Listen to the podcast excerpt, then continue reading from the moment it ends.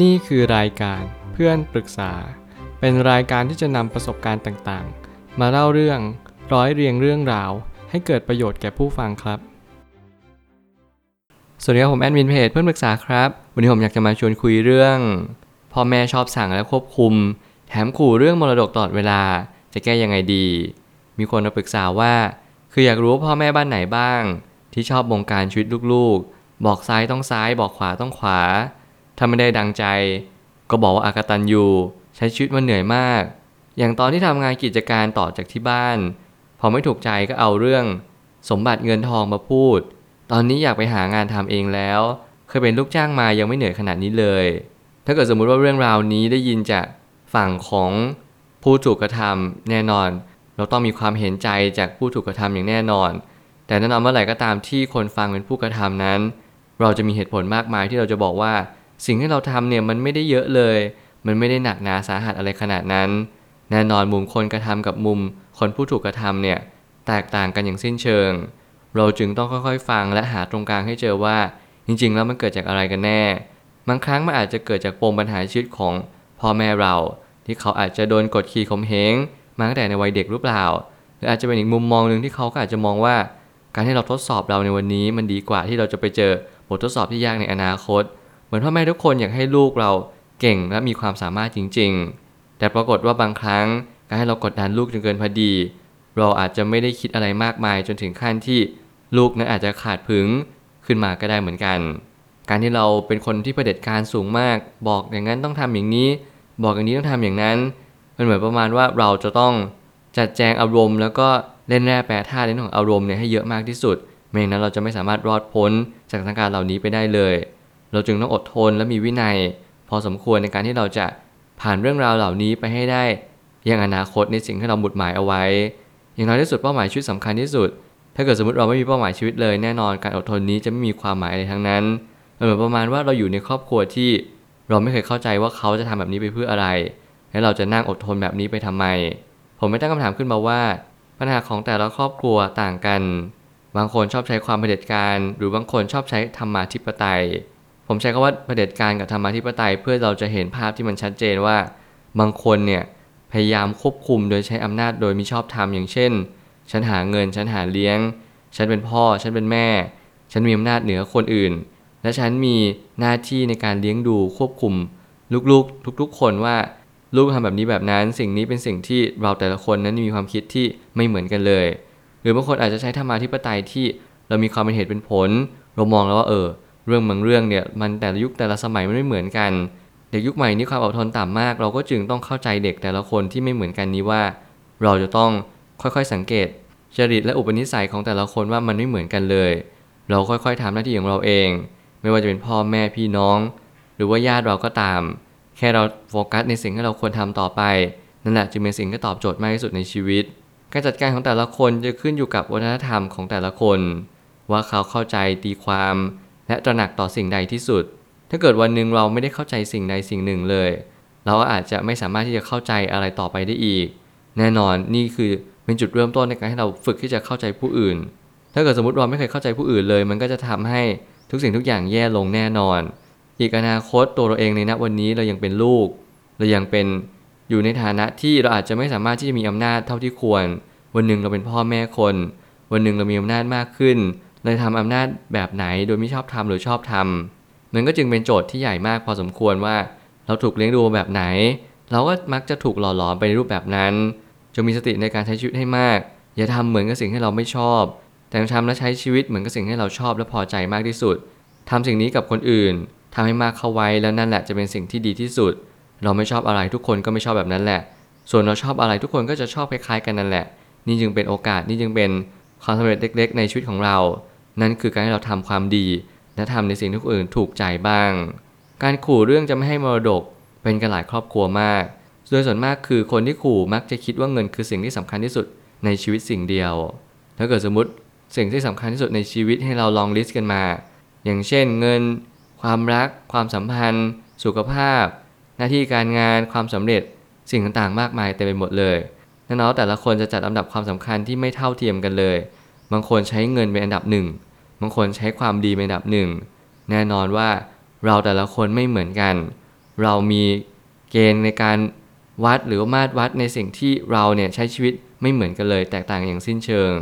บางคนใช้เงินเป็นใบเบิกทางบางคนใช้ความดีเป็นใบเบิกทางซึ่งแต่ละคนนั้นถูกเลี้ยงดูมาต่างกันและมีความคิดความอ่านที่แตกต่างกันอย่างมากมันก็จึงหมายความว่าเราไม่สามารถที่จะไปกำหนดกะเกณฑ์ได้ว่าเขาให้ความสำคัญกับอะไรจนกว่าเราจะมีสิ่งนั้นเขาจึงจะยอมรับเราสมมติวันนี้เราหาเงินไม่ได้เขาก็ยังยอมรับเราไม่ได้แน่นอนถ้าเกิดสมมติวันนึงเราหาเงินเป็น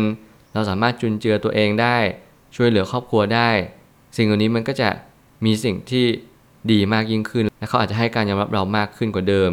ซึ่งสิ่งเหล่านี้เป็นสิ่งที่เป็นเหตุผลที่มีน้ำหนักนั่นคือการที่เราปรากฏเห็นในสิ่งที่เขาชื่นชอบหรือว่าพอใจนั่นเองลองหาโอกาสตัวเองให้ได้พิสูจน์ตัวเองต่อไป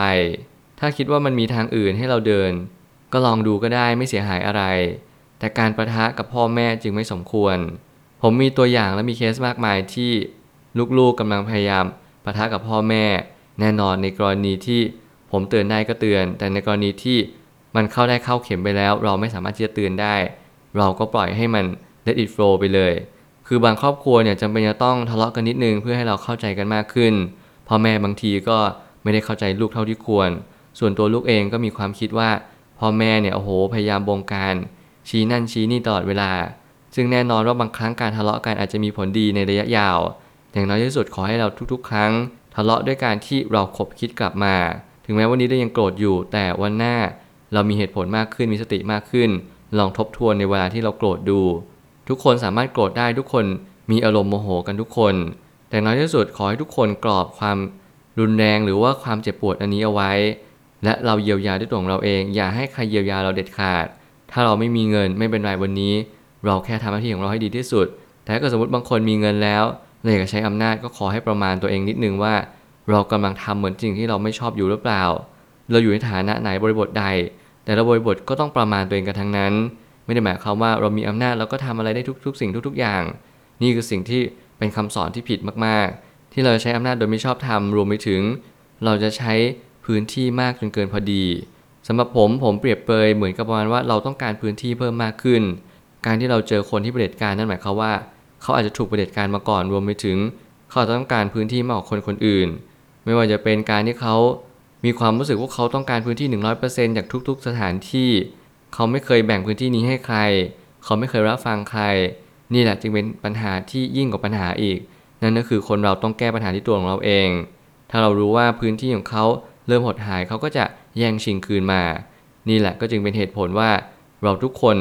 ต้องการพื้นที่ในการดำรงชีวิตต่างกันบางคนอยู่ได้ในเพียงแค่พื้นที่ 20-30% แต่บางคนต้องอยู่ในพื้นที่ 60-70% หรือว่ามากกว่านั้นอีกเราจึงต้องหาครอบครัวจึงต้องหาคู่ครองให้ได้ในระดับที่สเกลลดหลั่นกันอย่างพอดีกันไม่ใช่อยู่ดีก้าวข้ามขีดจำกัดของตัวเองไปซะงั้นคือเราต้องการพื้นที่เยอะเราก็หาคนพื้นที่เยอะมาอยู่กับเราแบบนี้ทะเลาะกันตายหน้าที่ของเราทุกๆคนก็คือสังเกตตัวเองเรียนรู้จากตัวเองไม่เอาความคิดของตัวเองเป็นใหญ่และเรียนรู้ว่าทุกคนต้องการพื้นที่วันหนึ่งถ้าเรามีครอบครัวมีลูกเราต้องแบ่งพื้นที่เล็กๆของเราไปให้ลูกอย่างแน่นอน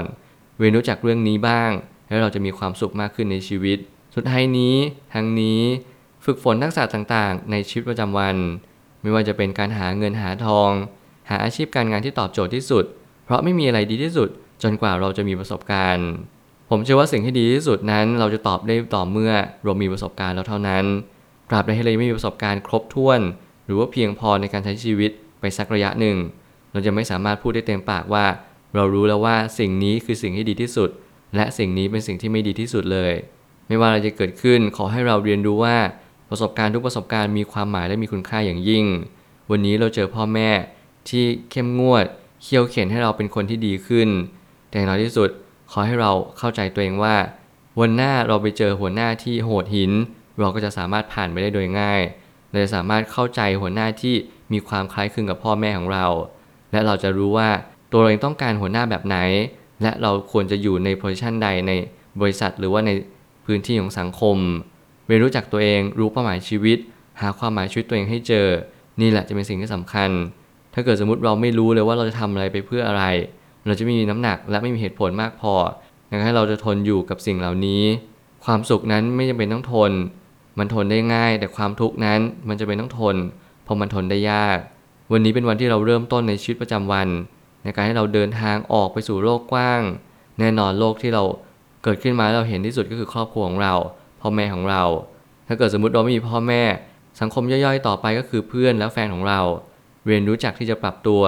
เปลี่ยนแปลงและเข้าใจว่าวันนี้เป็นวันที่เราควรจะเดินหน้าถอยหลังหรือหยุดอยู่กับที่เพื่อพิจารณา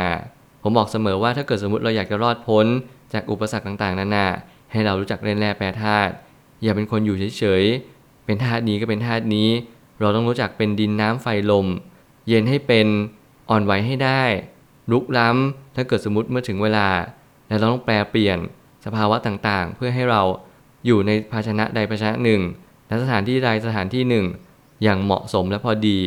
นี่แหละจึงเป็นคีย์เวิร์ดและกุญแจที่ทำมาเปลี่ยนชีวิตของเราทุกๆคนผมเชื่อทุกปัญหาย่อมมีทางออกเสมอขอบคุณครับรวมถึงคุณสามารถแชร์ประสบการณ์ผ่านทาง Facebook Twitter และ YouTube และอย่าลืมติด Hashtag เพื่อนปรึกษาหรือ Friend Talk ด้วยนะครับ